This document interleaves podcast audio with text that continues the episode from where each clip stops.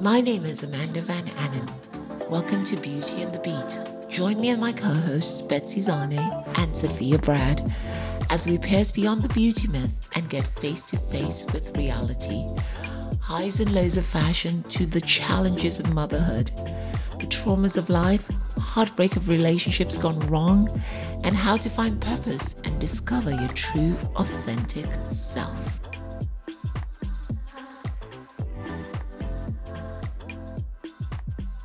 Welcome to episode 10. Today we'll be talking with Gaz Chan. Gaz Chan is a Chinese energy healing practitioner. She's also certified in Kundalini Yoga, DNA Theta healing, aroma touch, energetics, Akashic records, quantum touch, fifth dimensional quantum healing, pranic healing, the emotion code, star magic healing, and is a master IET practitioner and a master NLP life coach. She has studied psychic mediumship with various teachers, including Lisa Williams, Tony Stockwell, and Thomas John, and has completed astral travel at the International Academy of Consciousness. Gaz has a private practice in Los Angeles, California, where she clears past life traumas and karmas and also teaches weekend workshops. Gaz believes in magic and miracles. Her world vision is a planet full of psychic healing superheroes. Helping people find their purpose, live their potential, and use their gifts is her purpose. Gaz, welcome to Beauty and the Beat. Thank you, Amanda. Thank you for having me. Thank you for coming here. Now, I was so excited to have Gaz on here because I have experienced her work. And I can't say it's one of those things in life where you just I can't explain it. It's so mystic and magical, but it does work. And I just wanted her to come on here and tell us a lot more about what she does and how she does it and how it can help you in your life. So, Gaz, my first question for you is how did you start on this journey? Oof. Well, we're going back probably about 12, 13 years when my son was a baby he had about seven colds back to back with maybe one or two days in between of wellness. So I contacted a healer that I knew and he put me in touch with his master. So I waited three weeks for a 20 minute phone session.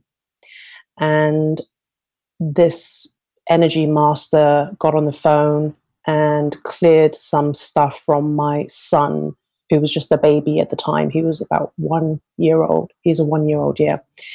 And he cleared some stuff from my son, but he didn't clear anything that was his. He cleared my stuff and my ex husband's stuff from my son. So the next day, my son was well and he stayed well. And this energy master said that he was doing a lecture at the Bodhi Tree bookstore, which at the time was on Melrose Avenue in Los Angeles. So I went down to his event and watched him demo his work. And he worked on several different people and just created magical, miraculous healing within a minute or two. And so I approached him afterwards to acknowledge him and he convinced me to enroll into his workshop. I wasn't convinced that I could do it or wanted to. So I came home, and my mum was visiting from England at the time.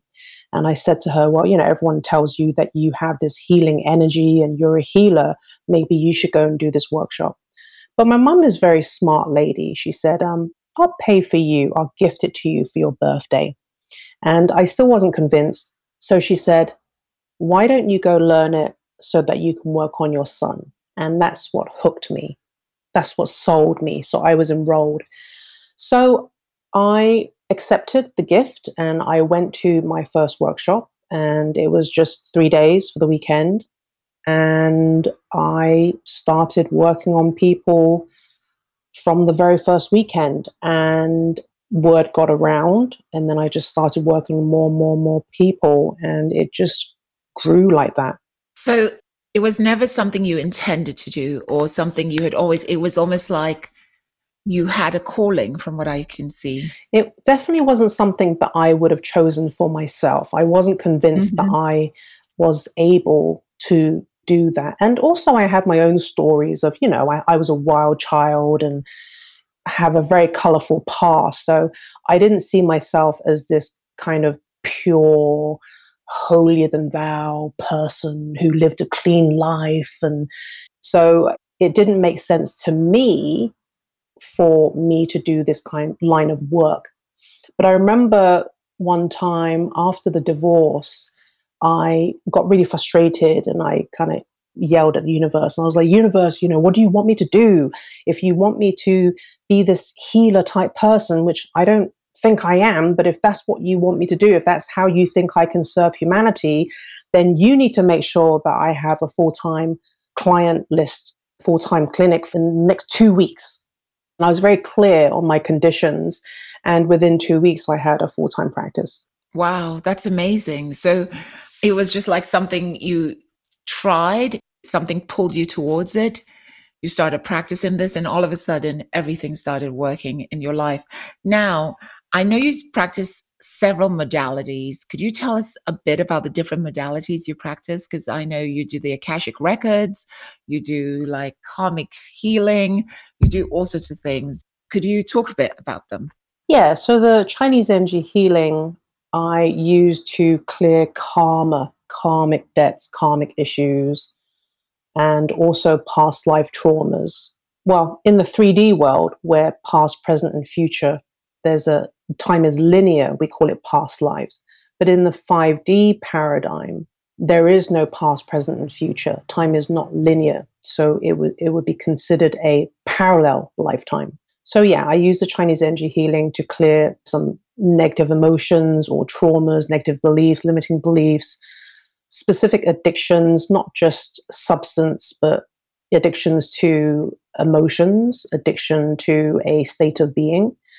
And then I use the DNA theta healing to clear what is consciously bothering someone, whereas the Chinese energy healing, I use that tap into the subconscious. A lot of things are stored in the subconscious, so that needs to be reprogrammed. And then energetics is kind of like the same as Chinese energy healing, but like a shortcut version. The Akashic Records is to read soul lessons. So I use the Akashic Records to find out the soul lessons for the person. And then the quantum touch is about running energy. So sometimes I'll run energy through someone's body or through the organ. And the fifth dimensional quantum healing is basically energetic sweeps or extractions. So you can use that for exorcism and injuries. And then the pranic healing is also sweeping energetically the body and the chakras. So you want to clear the chakras and then the emotion code is also removing trapped emotions from specific organs and systems. IET is working with the archangels, and that's more of a hands on modality, but you can also do that remotely by quantum entangling a doll or a soft toy, or you can pull up someone's hologram and use IET on that. And NLP is neuro linguistic programming. So it's basically just reprogramming the conscious and the subconscious, right? Changing, reframing the stories and the negative limiting beliefs. And then every now and then, spirit will come through and have a message for the client as well. Okay, that's interesting. So you talk about spirit, you talk about these different energy modalities. And I know, like with some of your work, the client doesn't have to be present in the room. You can do a lot of this work remotely.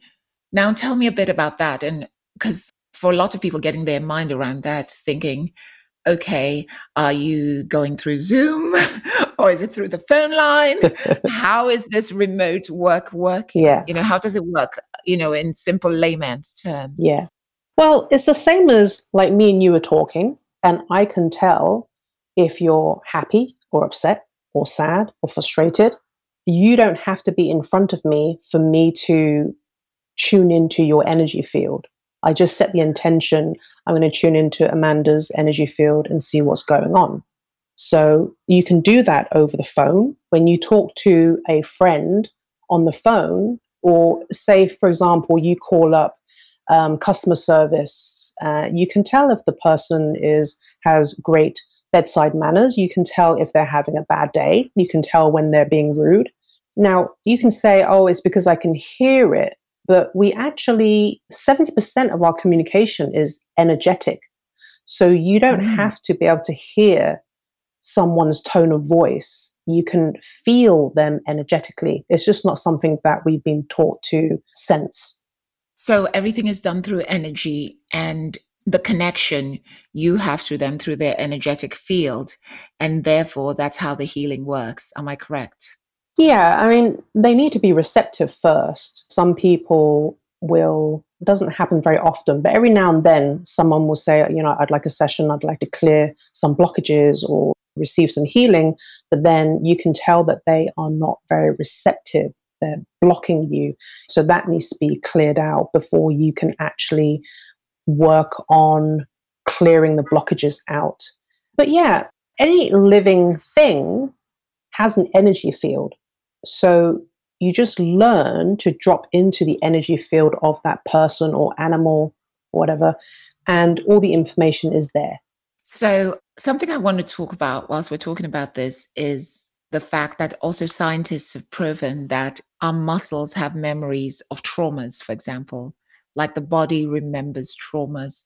And I know a lot of people, I mean, I'll actually say most people carry a lot of trauma, which they think they've dealt with, but it's somewhere in their system. And how do you go about of getting this trauma out of the body and releasing it? Yeah, there's one thing to know that you are carrying trauma, like mentally, psychologically, emotionally. But then that doesn't mean that it's cleared energetically. So that's what I do.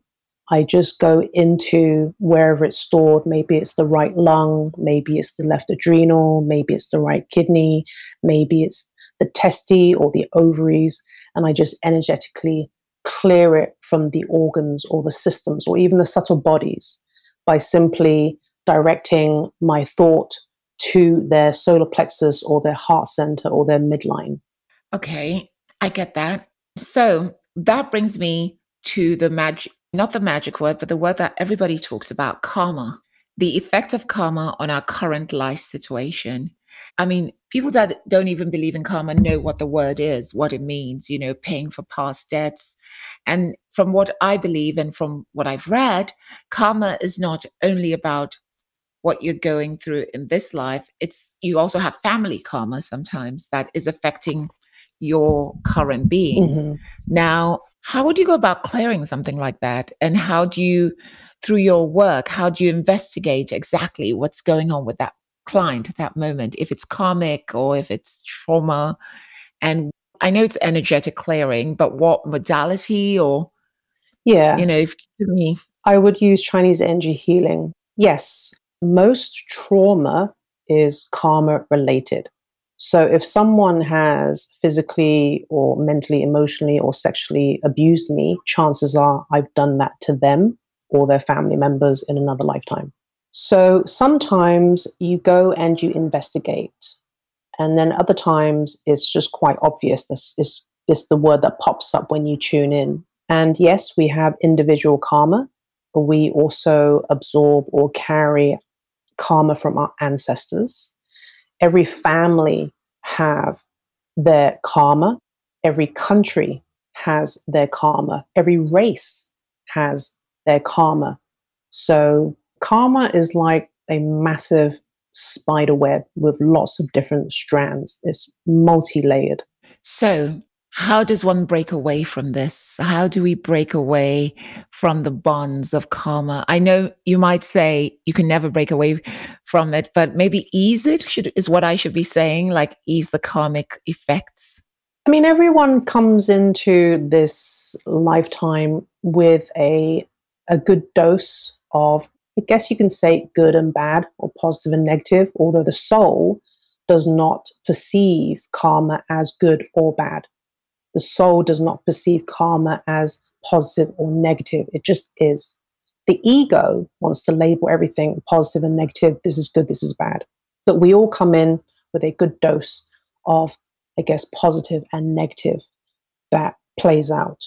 And one of the reasons why we're here is to resolve our karmic issues. If we don't resolve the karmic issues, we will return and have to repeat those lessons because lessons don't go away until they are resolved or learned. Now, how do I clear karmic issues? By using Chinese energy healing and going there and clearing stuff. I find the more we clear, the higher the vibration and the lessons become less intense. I mean, as long as you're living, you'll always have lessons, right? Because once mm-hmm. your lessons are complete, you will just exit the physical realm. So it's not about wanting a life where there are no lessons, no karma, no challenges. But I find the clients who have regular, consistent sessions, and even my students who I encourage to trade sessions, you know, on a weekly basis, they just get to elevate their lifestyle. And a lot of things don't affect them so their quality of life vastly improves. That's not to say that they'll never get sick or, right, because we're all going to physically die. So we're all going to physically get sick. It's not to say that their life is perfect, but they do definitely elevate their human experience. So it's about elevating your human experience. And in, in return, as you elevate that experience, obviously you also change the world around you because your experience changes. And as you experience different things, you manifest different things around you. I've personally been to sessions. I, I, think I've had like three or four sessions with Gaz, and I've seen the effects on my life. And she's done some Chinese energy healing on me. And I remember sitting there and as she was doing the work, thinking, okay, I don't understand what's going on, but something's going on. And I did see effects of it later. And I would say the effects in my life were very, you know, it's very subtle. And I feel like you also have to be ready to notice. And you, like everything in life, you have to be willing to want to change. You have to be willing because no one can force you to do what you're not willing. It's not just like you go to the circus and the magician just wins a one and everything's okay. You have to be willing to change. And it does affect you on a much deeper level.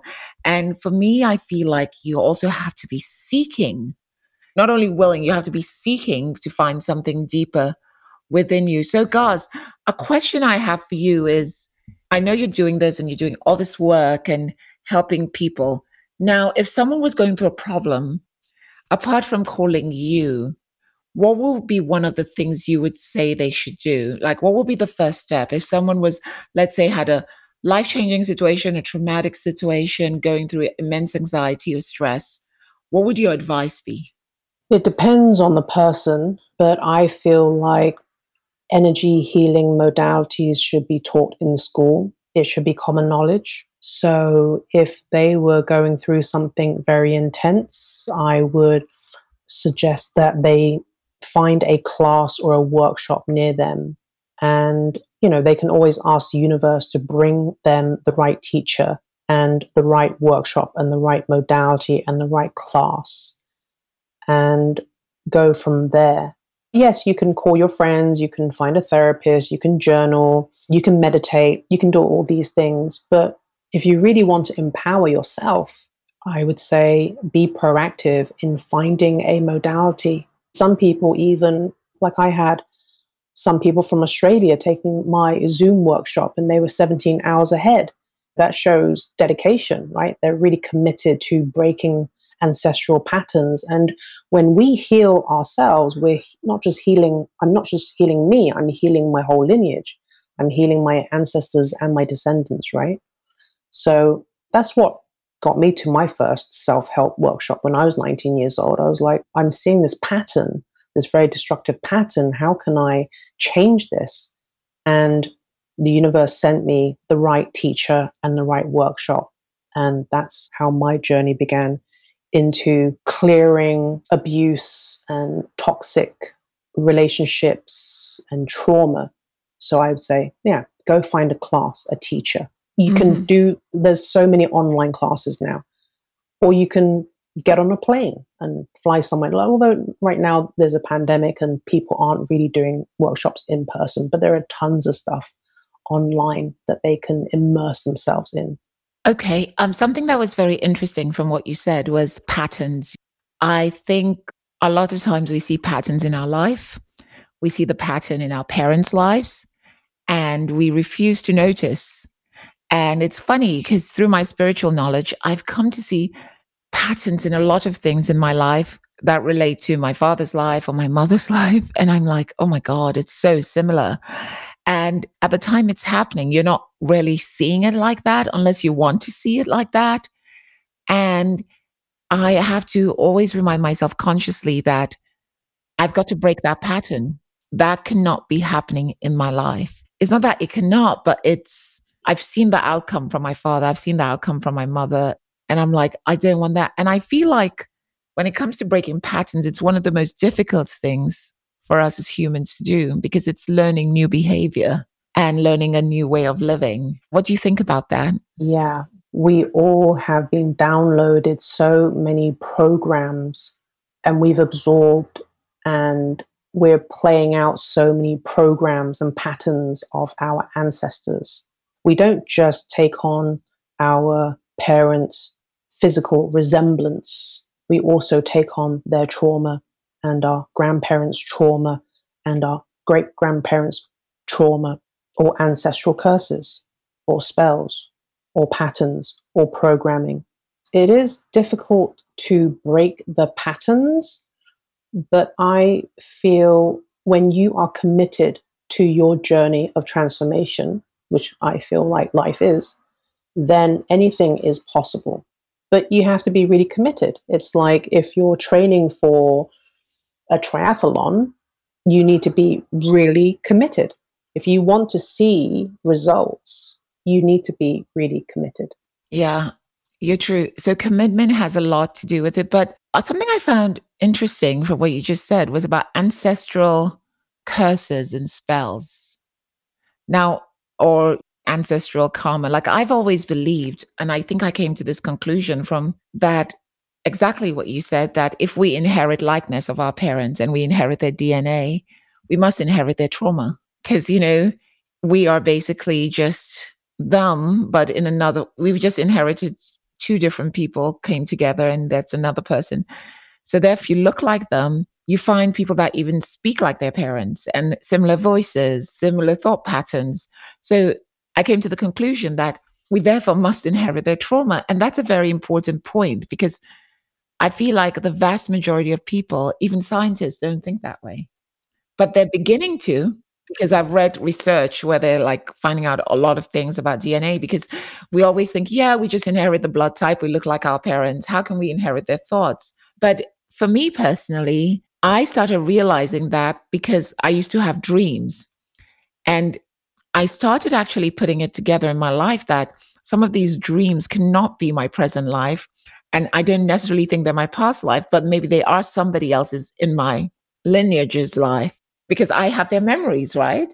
So just as I as we all go to bed and remember our dreams, if you are made up of your mother and your father and your grandmother and your grandfather, apart sometimes the dreams you dream and you don't understand why could probably be a dream from their past and it's linking to you and your and i think that's so important because it all goes back to this thing of the world, the universe, energy, and we're all energetic beings having a human experience.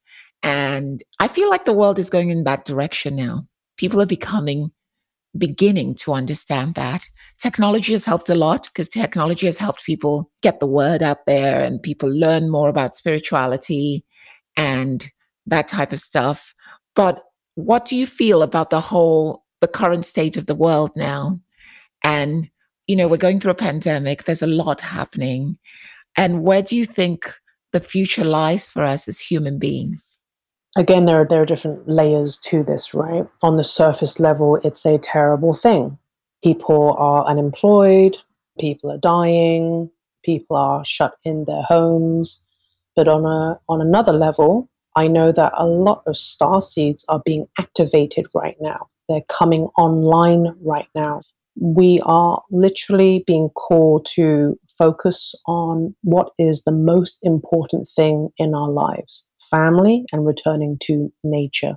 I feel a big shift happening in the collective conscious. That's what I feel. And it is an alignment with the age of Aquarius. And it's in alignment with all the indigo children, crystal babies, rainbow children that are present in the world.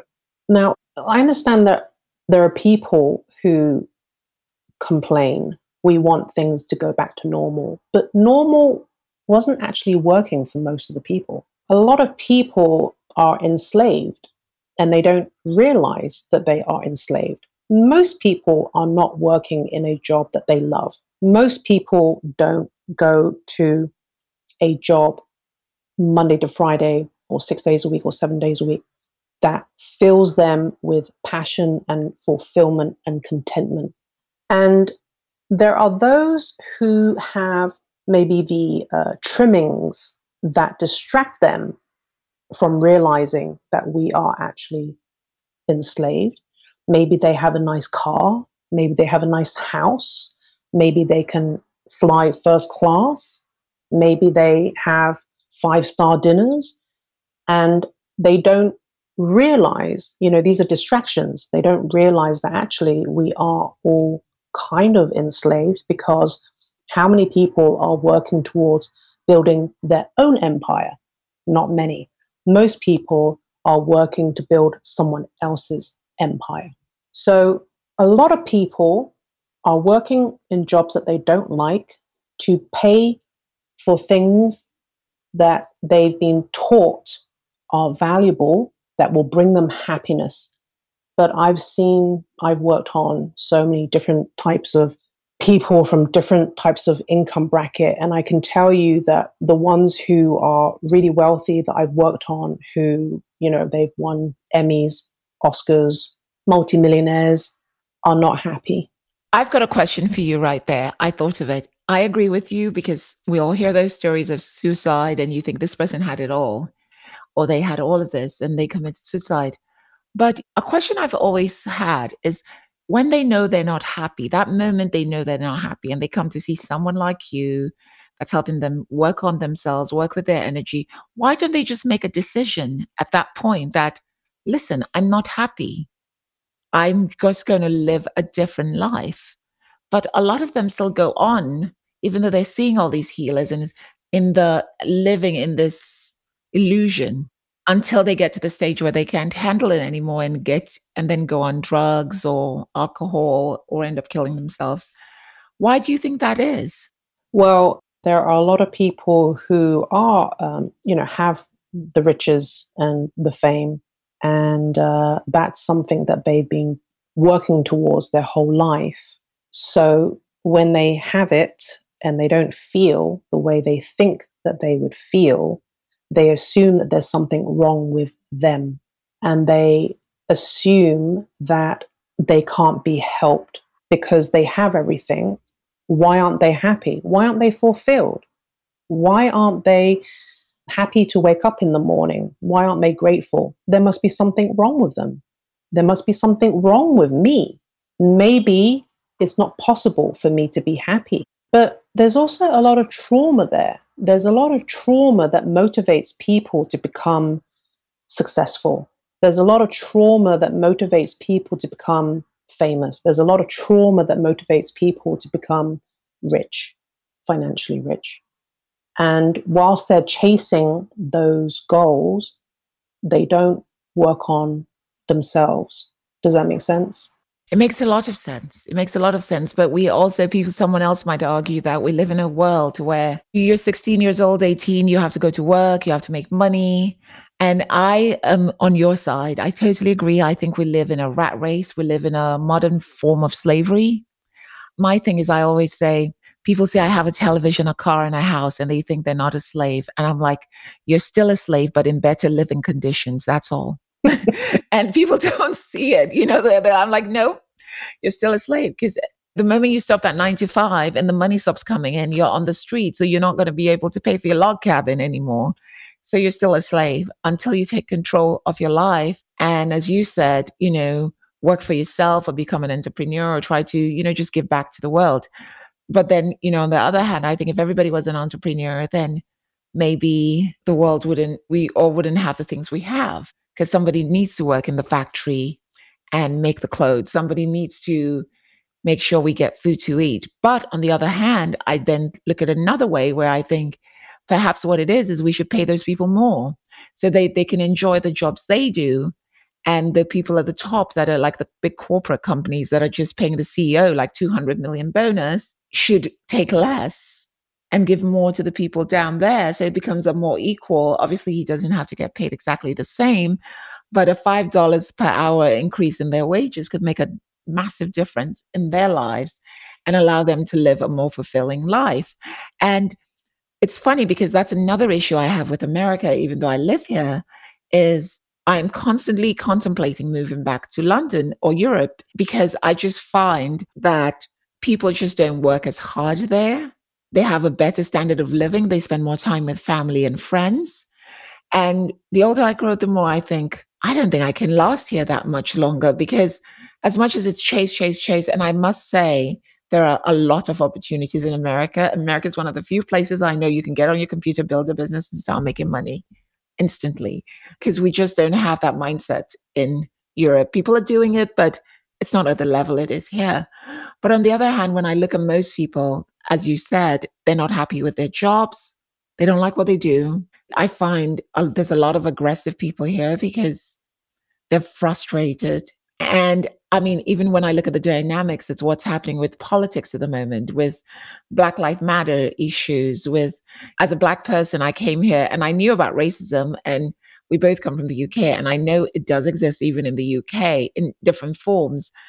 But this was the first place I have come to in my life that I was conscious of actually being a Black person. Not that I was never conscious, but it made me so aware that I was different, if you get what I mean. Because I feel like in the UK, you know, you're Black, of course, you're born Black. And my parents being from Africa, where we have leaders that are black, everybody's black, rich people, poor people, you know, it wasn't a big deal. But I feel like America was the first place I moved to in my life, in my whole life after traveling around the world, where it's such a big issue. It's such a thing. And I just could not understand it. And it took a long time to process it. And even still, sometimes I just don't get it from both sides. Yeah, the segregation in this country is very strong. It's one of the things that I found to be very shocking when I first visited New York in the 90s. I was coming from London, which is very multicultural, mm-hmm.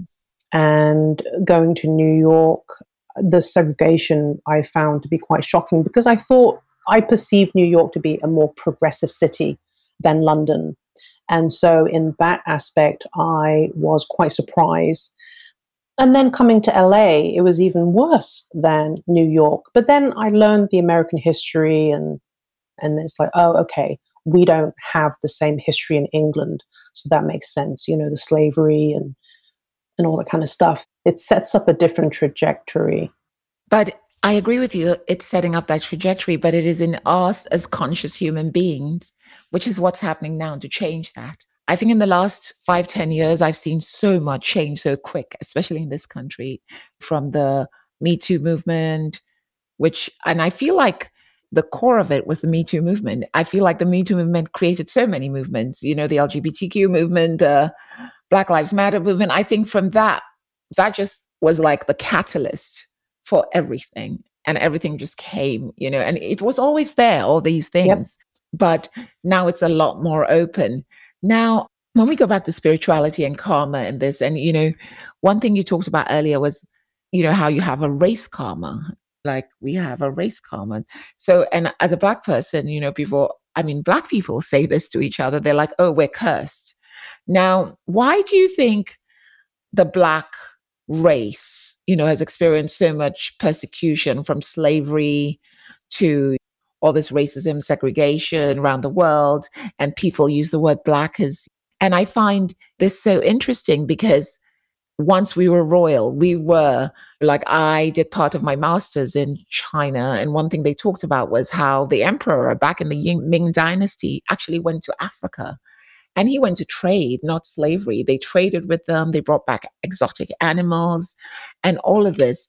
And once we were kings and queens, and then we became slaves. So, what do you think went wrong? Well, to be very, very, very, very general, every race has their time to shine, and every race has their time to fall. So it's not a matter of black people have done anything wrong, but like you said, you know, you've been kings and queens. Um, you know, look at ancient Egyptian civilization. But throughout the history of mankind, every race has had their time at the top and every race has had their time at the bottom because we as humans when we signed up for this human experience that's one of the things that we signed up for to experience from all sides just like you've had lifetimes of being black you've had lifetimes being white you've had lifetimes of being asian you've had lifetimes being spanish you've had lifetimes of being a Leo, a Taurus, a Scorpion, mm-hmm. an Aquarius. You've been male and female. You've had lifetimes when you were wealthy. You've had lifetimes when you were, I guess, quote unquote, poor. You have raped others and you have been raped. So it's just a cycle that we go through. I wouldn't say that Black people are cursed, although it may seem that way, it may feel that way, but I feel like we are coming out of a lot of accepted abusive behavior. Like you said, the Me Too movement, sexual attacks against women, sexual abuse has always existed. But now the Me Too movement proves that as a collective, women are now saying, we're not tolerating or accepting this anymore. The Black Lives Matter movement, racism has always existed. But we it shows that we, the collective conscious, is saying we're not accepting this anymore. And child trafficking next. People have abducted, stolen, eaten, kidnapped children since the beginning of time, sacrificed their firstborn to rituals and to sacrifices. But now we're getting to a point where the collective conscious is saying, we're not accepting this anymore. So I feel like as a whole, we are moving out of things that we just accepted, you know, the abuse, the trauma that we just accepted. We're moving out of that and transi- transitioning into a place where we are demanding healthier, healthier ways. Yeah. And technology plays a big part of that because I feel like due to technology, news travels much faster. People can put what's happening with them or an incident that's happened in their life on video, like it happened with George Floyd, and people can see it straight away and react. And we can put pressure on government and pressure on our senators and whatever in in the Senate and the Congress to help us make decisions. But I also think this is a very important. I mean, what I feel is this is a shift for government as well. Mm-hmm. I feel like the future of governing the world is going to change. And we're at a time where we're at conflict, where it's about to change, but the powers that be are trying to keep it the way it is because people want a different way of being ruled. People want representation. People want to be seen. People want to be heard. And I feel like technology has helped us achieve that. At least we can be seen. We, your voice, any voice can be seen now. Any voice can be heard. Your creativity can be seen. You don't need a big network or CBS or NBC. You can put your stuff on YouTube. All you need is a laptop. And that's happening all around the world today. And also I feel, you know, with the situation with Africa or Middle East or Asia, I feel like the Western world has written history the way they want it. Like until I learned myself that the Chinese had been to Africa even before the Westerners, I didn't know that. Most people think the British or the Portuguese or the Spanish got to Africa first. No one talks about the that the Chinese got there before all of them. And this is a well known documented fact in China. people know that that during the Ming dynasty, because they have it on the Ming vases and everything, giraffes and everything, which were only in Africa then. So, and apparently the battalion of ships that went were so big, like they had these ginormous ships they built, which were bigger than what Christopher Columbus even had.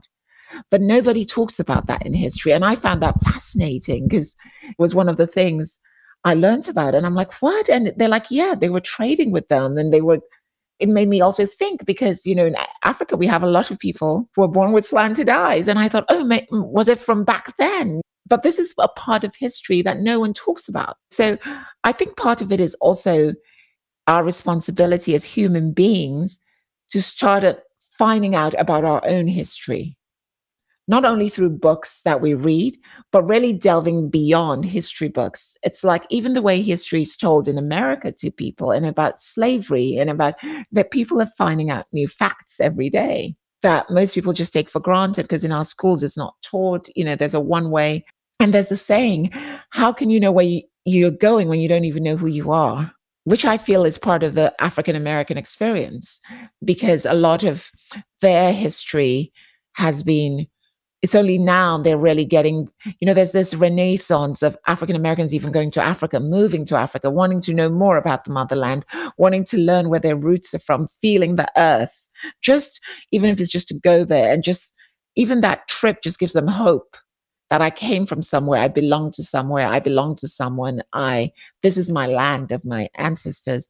And it's amazing how like going in your line of work, how that energetic experience, just that shift in energy could just change someone's life from just going back to where they came from and just feeling the ancestors and meeting people that were once related to them or are still related to them generations ago.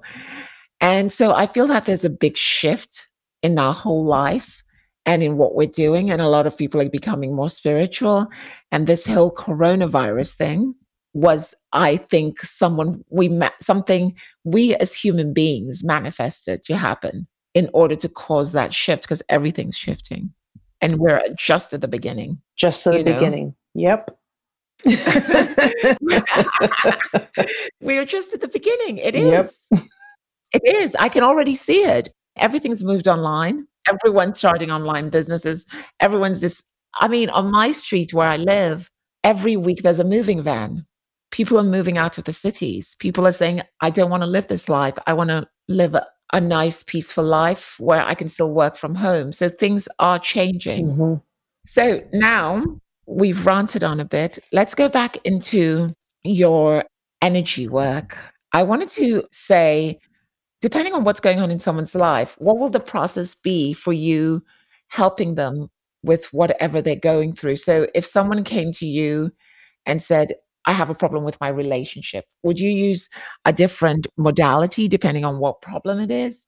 Or would you just say, I do Chinese energy healing first and then I, I go into this next? It just comes intuitively to me so I interchange and use a mix of different modalities because I find that, you know, every modality has its strengths and weaknesses.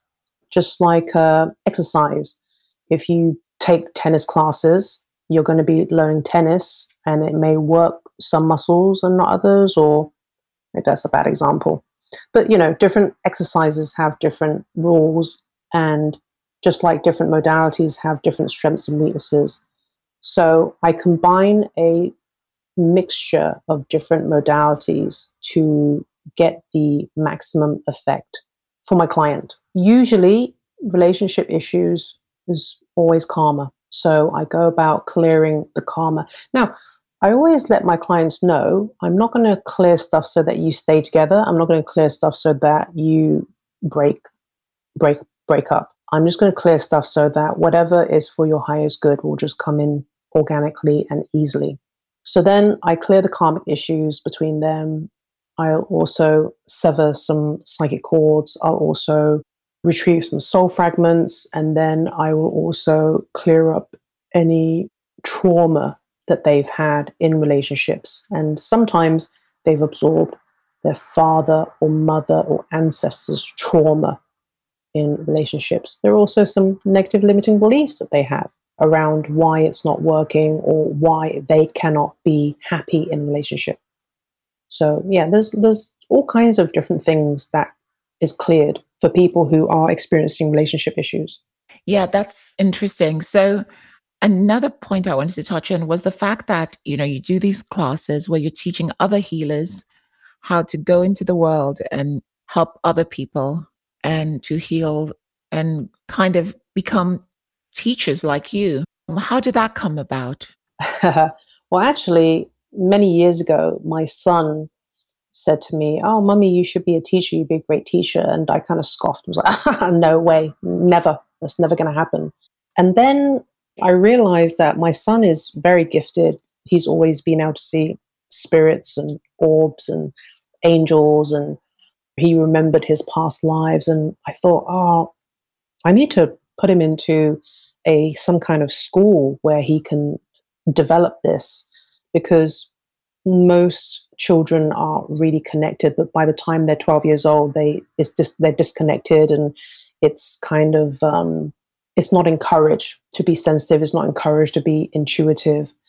And uh, depending on the household family members tend to say oh that doesn't exist it's not real you're making it up you're lying blah blah blah. So i was looking for a teacher who could teach my son but I couldn't find any teachers who were teaching children. And so I thought, well, if you can't find it, you need to create it. So I thought, well, before I start teaching children, maybe I should start teaching adults first. And once I get a hang of teaching adults, then I can extend to children. And I was driving down the street one day in Los Angeles and I was having this debate about whether I should teach or not. And I came up with a whole list of reasons why I should teach. And I also came up with a whole list of reasons why I shouldn't teach. And then I got fed up and I just said, Universe, just tell me, just be really clear with me and tell me if I should teach or not. I, I don't know. And then I stopped at the traffic light and I turned to my left, and on the side of a van, it said teach. So I was like, okay. I guess I'm teaching. so you just went into teaching just like that? Yep. It just happened very quickly, very smoothly. As soon as I set my intention, as soon as I decided, okay, I'm going to do this, then it just all fell into place. So you're going out there. I know I want to do one of your courses. And do you teach all the modalities in one course or do you have different courses? Because you have quite a lot, an extensive practice. So, do you just focus on Chinese energy healing or you do all of them? Well, I used to do two day workshops, a level one, level two, level three. But this year I'm doing a seven day workshop and it's pretty intensive. So I teach people, students, how to tap into energy fields, clear energetic blockages, seeing auras, strengthening auras, remote view, psychometry, psychic development, Akashic records, canceling soul contracts, mediumship readings, medical mediumship, removing psychic cords, clearing chakras, deleting traumas, karmas, negative limiting beliefs, extracting entities, psychic surgery, quantum jumping, past life readings, astral travel, IET, curing or neutralizing phobias. And I also have my students meet their animal totem, gatekeeper, spirit guide, guardian angel, starseed family, and we do some healing the inner wounded child and you know, all kinds of magical stuff. Yeah, so that's really, really interesting. That's a lot for them to put to take on in the course. So that means when they get home, they must have a lot of work to keep on doing, right? To just keep in the flow because this type of work requires constant practice to hone. Yeah. So taking this course is um you have to be really dedicated. It must be something you like you really, really want to do because you have to constantly be practicing it. It's not something you just learn and then say, okay, I've learned how to do that. Yeah. That's it. So a lot of the students you get must be really dedicated. Now, on that note, it's been wonderful having you. I mean, I'm still so excited and there's so much I want to ask, but we'll be talking forever. Yeah. And I'm sure I'm going to have you back on the show. But I wanted you to tell our listeners where they can find you and your website, Instagram, and social media handles. Okay, well, if you want private one on one sessions, you can go to ChineseEnergyHealing.com. If you're interested in taking the workshops, you can go to alchemistsartshealing.com. I'm also on Facebook and as Chinese Energy Healing and as Alchemists Arts Healing. And my Instagram is at Chinese Energy Healing. Yes, so you can find Gaz on Instagram at Chinese Energy Healing. You heard that, people. And she has amazing videos where she talks about several things on healing and topics about healing, etc. And you can listen to her there, but you can also contact her through Facebook, Instagram, or any of the various social media apps, or directly go to her website. Yeah, guys, thanks for coming on Beauty on the Beat. I'm so happy you came on. Thank you so much for inviting me. Thank you so much. Yeah, thank you.